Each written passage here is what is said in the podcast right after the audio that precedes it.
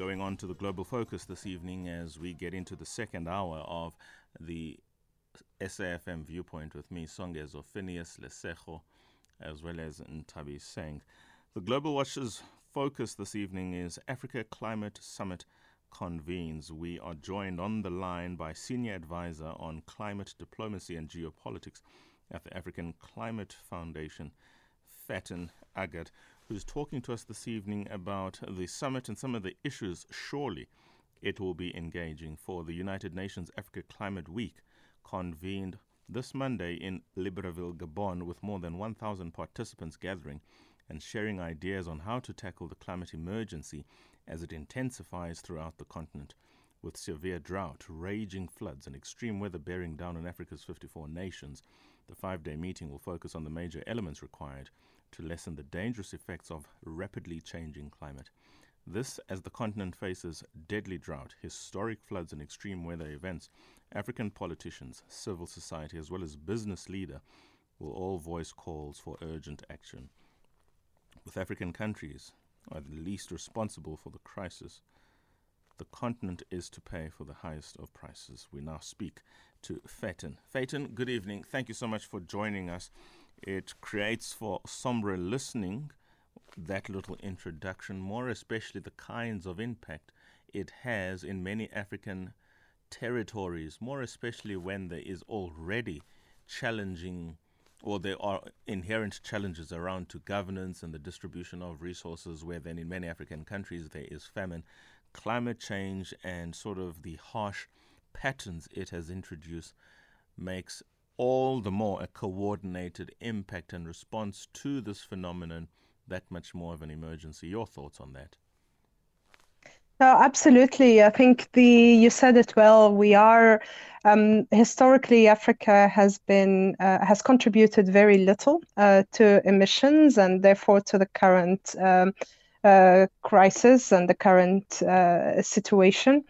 Um, and yet we're feeling um, most of the effect. I mean, in fact, um, some of our countries are among the hardest hit by the changing weather patterns um, from east to west to, to the Sahel region, etc.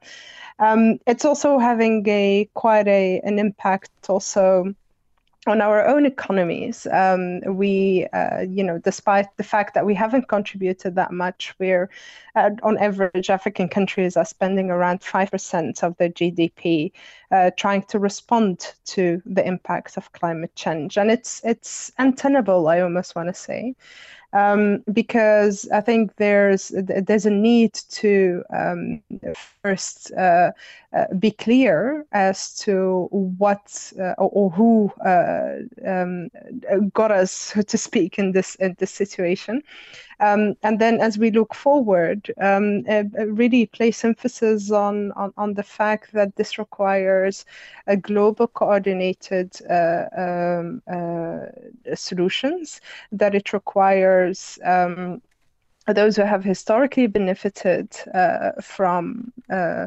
uh, high emissions um, to also change their consumption patterns um, uh, and to also take action um, because the, the, truth of the matter is that um, the COVID crisis hit African countries heavily. Um, and and and the the fiscal situation, the economic situation in our countries is is um, does not allow us to um, to respond to this uh, unilaterally. Um, and so the need for international cooperation in terms of action, um, but also in terms of support to the provision of solutions is critical. I mean, some of the issues that are clearly going to be front and center in this conversations would be to build resilience against climate risk, economic resilience, infrastructure resilience, and governance resilience, really, and to sort of adopt the science behind what could be mitigating factors against the impact of climate change. It's happening, of course, but I think behavioral changes are very much important. There's a conversation about Absolutely. the transition to low emission economy, where perhaps the conversation about fossil fuels now needs to be looked at squarely with renewables as an option and, and exploring different options in terms of the provision of energy. We know that the energy consumption on the globe is continuously in demand. And of course, engaging in meaningful partnerships to solve pressing challenges because, I mean, one cannot ignore the impact of climate change and global economies. At the same time, many of those economies are sustained, if you like, by the sorts of industries that perhaps contribute to the rapid decay in the environment and climate change, of course, is not helping in that.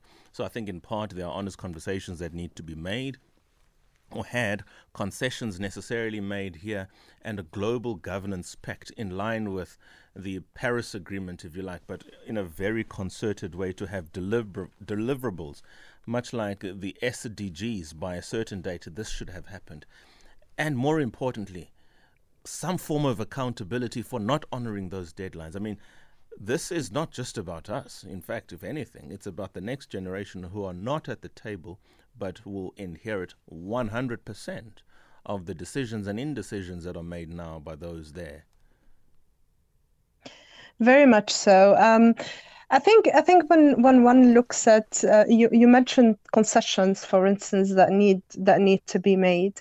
I think we also need to be clear that the concessions cannot be made at the cost of the majority of Africans again. um, mm. If I take the the continent uh, as a whole, um, the question of even basic energy access, I think that issue in and, and even I mean if one takes South Africa, the stability of of of of, of the grid even is you know is is an issue, sure. um, and, and and between north the, the northern part of the continent and the southern part of the continent, we have a region that is the most energy poor region in the world. Um, and so I think any transition cannot cannot ignore that reality. But it, it's not just a matter of energy access; it's a matter of our resilience of our future economies to be able to provide jobs, um, to be able to yeah, allow us to to to, to go into a a, a, development uh, path uh, rather than uh, than be stuck. And that and I think it, it's there where this discussion of the concessions need to be positioned internationally um, we we we are at risk um, to of, of, of being basically left behind as as, as a continent um, because the you know different parts of the world are taking what is seen from their perspective as as climate action. So if I am to take the case, for instance, of the European Union. Mm-hmm they're introducing a tax um, for imports, for instance, of, of different products coming out of Africa. If I take South Africa being a, uh, you know, having uh, different sectors that are export dependent and export dependent on the European Union, um, the EU introducing that, that carbon tax uh, will hit the South African economy heavily. Um, and the South African economy will be hit without necessarily being yet ready um, to cater for these new international uh, shifts um, and, and new trade barriers, frankly. Um, and, and, and South Africa, just one case. I mean, we will see this challenge across the African continent um, a country, if I take Mozambique, for instance, would lose around 1% of its GDP because of this carbon tax. And so we cannot afford internationally to have regions or countries introducing such unilateral action that can, you know, just, just deepen, so to speak, some of the challenges that we have um, in terms of employment, uh, particularly um, in, what in some of our What is the position? countries. I mean, if that is the position that the global north, as it were, is taking, in her in their resp- respective responses to climate change, this is going to call, of course, for retaliation, and it should. The question is, what is the governance framework around the WTO in relation to Absolutely. The, the GATS and yep. the GATT? Surely these are there are guidelines inherent there so as to hmm. prevent mm. these unilateral actions to which you speak. Because if only, I mean, if anything, it's just going to speak to the word of retaliation, which has to happen. Absolutely. And I think that is the risk that we run into. I think if there's anything that we have learned from the COVID crisis and the whole access to vaccines and how the WTO regulations were used to actually block some countries um, and and to to to to scale up the production of vaccines and mm-hmm. the fight that was led by South Africa at the time together with India, we know that at the level of the WTO, um, uh, challenging some of this unilateral action, including by you know actors such as the EU, will be very difficult. And so, um, but I think it's it's it's a, a discussion that needs to be had. I think it's a challenge that will need to be put at the level of the WTO by African countries because it's a disproportionate measure. Um, for for for for for for a situation that we haven't caused. Um, we've contributed less than 2% of the emissions historically. So I think we need to do that. But I think it, it poses a bigger question in terms of the uh, sustainability of a multilateral action uh, around climate. Uh, we have seen it previously with the trade uh, trade related issues that we saw international processes stall. And I think we are at a risk at the moment to actually see also um, uh, the whole climate debate stall. And, and, and that's a situation that we absolutely need uh, need to, to, to avoid. Um, and I think we have a responsibility and, and, and a role certainly as as an Africa Africa group collective, because we will be hardest hit, um, to, to, try and mobilize. I mean, some of these issues that I highlighted um, affect different parts of, of the global south generally. And I think they're building some of these alliances to challenge some of these uh, uh, shifts uh, is quite is quite important. Um, and and and challenge, you know, I mean, you mentioned earlier, for instance, the question of, of fossil fuels. Um, I, I, insist, for before instance, you, that before you elaborate yeah. on the challenge um, offered by fossil fuels, I propose we take a mandatory ad break now so that I can give you a full opportunity not to break the fossil fuel question, which is still an important one economically, particularly North America and your more industrial nations. Mm. But that's exactly where the problem is, right? They are making the rules, and yet they are the ones who are contributing majorly to the very challenge that we are now in discussion about. After the break, we will continue, Faten. We're talking all things Africa Climate Summit that convenes in the Africa Climate Week under the auspices of the United Nations. This is happening in Gabon, in Libreville, particularly, with some 1,000 participants gathering to share ideas on how to tackle the next big frontier in global politics. In on our show this evening, as our guest is Ms. Faten Aggad, Senior Advisor on Climate Diplomacy and Geopolitics at the African Climate Foundation. So it's not just the science in which she is involved, but she absolutely has to have a very deft hand in engaging the politics of it all. And we're getting deep into it now when we're talking about fossil fuels and the challenges pr- precipitated, if you like, by those who are still dependent in producing energy from fossil fuels, your global north, if you like, who at the same time are part of the problem in relation to climate change, given the fact that they are the biggest polluters from a production level, if not from that production level, certainly from a consumption level. Africa is nowhere near the levels at which some other developed and industrialized nations are in relation to carbon emissions or even consumption. And yet, seemingly from what you had said, Faten, Africa will be bearing the brunt of all of these unilateral decisions if the example from Europe is anything to go by, import taxes on certain goods that have high carbon emissions. But what about those who are in the space of fossil fuels, making produce out of fossil fuels? They don't seem to be, at least from my limited research and understanding, getting the kind of opprobrium to which you've made reference to and affecting heavily Africa. I think when, when we speak of this question, it's it's very important to look where the consumption of these fossil fuels are uh, is. Um, at, at, least uh, consumption of of gas from from African economies, um, and they're about a third of them. I mean, let's remember that two thirds of the African continent is a consumer rather than a producer of fossil fuels. And, and, and most of our production, with the exception of a couple of countries, is actually aimed at external uh, consumption. It's primarily for the European market and shifting increasingly to, to the Asian market.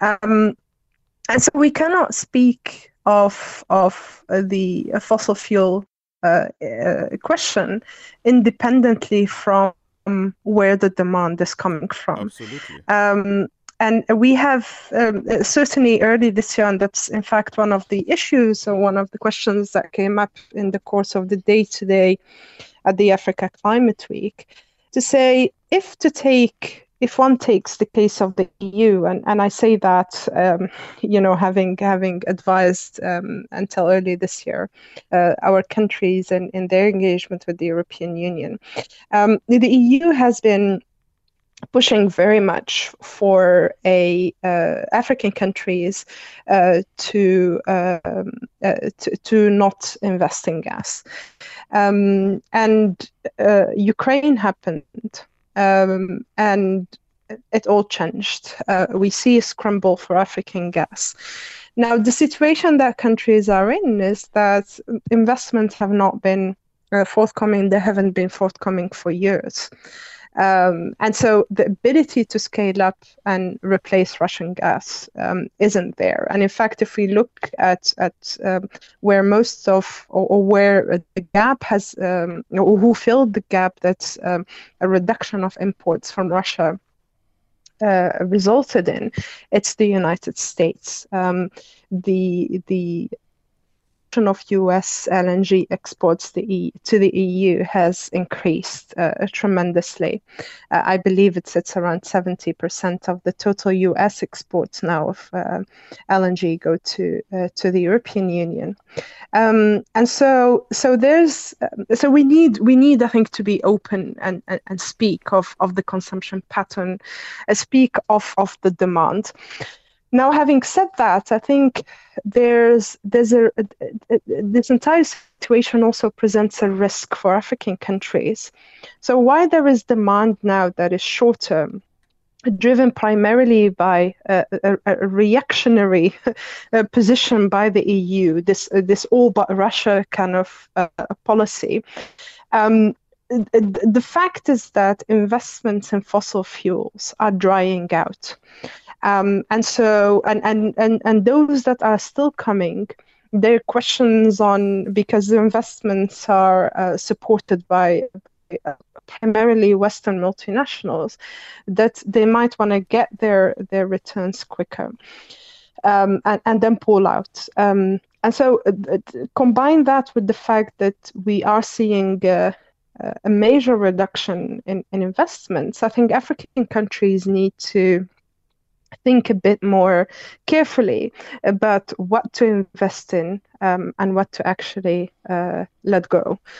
Um, but it's does that it, it's a question. A conversation for a, a, a, deeper dive into the work of the African Continental Free Trade Agreement. I mean, of course, increased production in pursuit of trade opportunities under the AfCFTA will, will contribute inherently to greenhouse gas emissions. But precisely at that point, this is the opportunity in, in shaping the transition of African economies to green growth, climate mitigation, and related adaptation. Yeah. Also, to cushion the landing against these actions, these unilateral actions that yeah. are being taken by the global north, if, for instance, the African Continental Free Trade Agreement could really pave the way for regional, African regional integration from trade and services perspective and make a continental shift towards the transition towards green growth, then the conversation changes Absolutely. and changes very rapidly in terms of now how the balance of the world has to shape up, as it were, to participate in Africa's trade and to access her resources. Absolutely, I can't agree more with that. Um, but how should and, and, and let me give you yeah let me let me give you a few examples on on what that shift could concretely mean. Sure. Um, the first one is that you know we've been so focused um, on an export market uh, towards uh, you know outside of Africa that we've largely neglected our domestic market and the potential. I mean, if one looks at at, at the consumption at um, uh, within Africa, it's it's growing rapidly. And so we have an opportunity to uh, redirect our exports to a domestic, a domestic environment, um, an intra-African environment, where we actually do have a possibility to even diversify what we do export. The most diversified exports that our countries have are those intra-African exports, not the extra-African one. The second one is that the um, uh, the uh, uh, you know Africa is rich. We have some of the critical minerals and that are requ- many of the critical minerals required for the uh, the new technologies.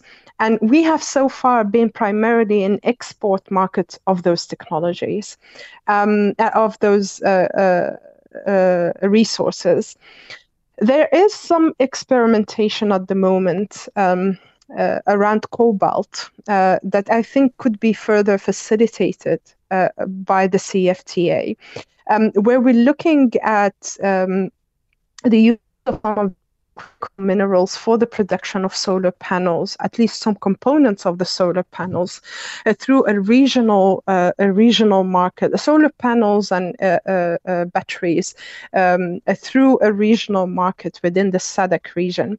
Um, it, Congo is one of is is the world's largest producer.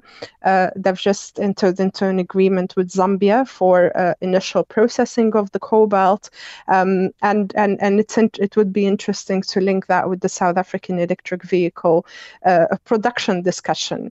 Uh, and so I think what the CFTA offers us is a, uh, a, a the option to develop these regional value chain development um, uh, and, and and then position as as as, as a producer uh, rather than uh, just an exporter of, of natural resources now we could combine that and and that's also a point that came up this morning mm-hmm. several african countries have been uh, um, exploring and, and have the capacity to massively uh, produce green hydrogen in particular. Uh, we have in, in South Africa, our neighbor Namibia has one of the main, largest potentials in the world for green, uh, green hydrogen. Now, the with the reintroduction in in many uh, much of our the international market that we had of of fossil fuel subsidies, um, the competitiveness of green hydrogen production is has actually diluted, been diluted significantly in recent months, um, and and that creates a certain risk, frankly, for countries that are investing into green hydrogen development. And so we need, at least in the short term, so we need to try and mitigate that risk by ensuring that there is a, an uptake within the region uh, linked to these regional value chains um, uh, particularly in industry. Uh, to, for the uptake of our hydrogen. And so by combining hydrogen com- uh, as, as, a source of, of electricity and, and, and a, a, key enabler for the green industrialization, um, taking the power of the African free trade, uh, continental free trade area, um, and, and, and some of the um, uh, know-how that we have, let's say, in, in, in, the car manufacturing industry and the processing, etc.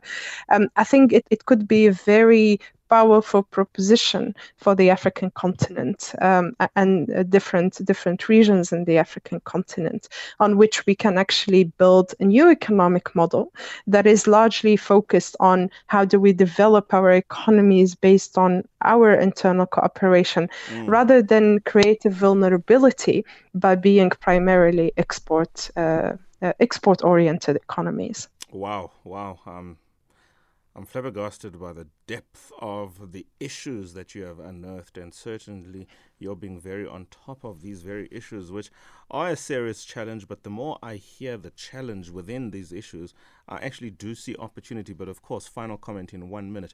Our biggest challenge to realizing all these things, to which you and I, I think, can generally agree, remain as opportunities for the continent, is harmonization of our political structures, isn't it? And that has Absolutely. tended to be one of the biggest stumbling blocks to Africa realizing her potential. How do we get our administration right at such a multilateral continental level? 30 seconds, one minute, please. Yeah, I think our key challenge, um, and having worked quite a bit to try and harmonize African positions, our key challenge is that we do not always see the potential that our economies can offer. Uh, there's a certain um, uh, tendency to go the easy fix, which is uh, development aid resources. But I strongly believe that those times are over. Uh, and I think unless we uh, do it ourselves, frankly, nobody will do it. To the contrary, I think in many ways we're entering a you know a, a hostile situation um, and not to be you know over dramatic but but i think there is a reality check that we have started seeing already at the time of covid the last couple of years that will uh, and i think that trend of of um, uh, you know the shift uh, sure. internationally will remain there Okay, let's leave it there. On another day, we'll probably have to go into the deeper issues that you have teased me on. But thank you so much for your perspectives, Faten. I really do appreciate. Thank you for having me. Ms. Faten Aggad, Senior Advisor on Climate Diplomacy and Geopolitics at the African Climate Foundation, talking to us about some of the issues that are now being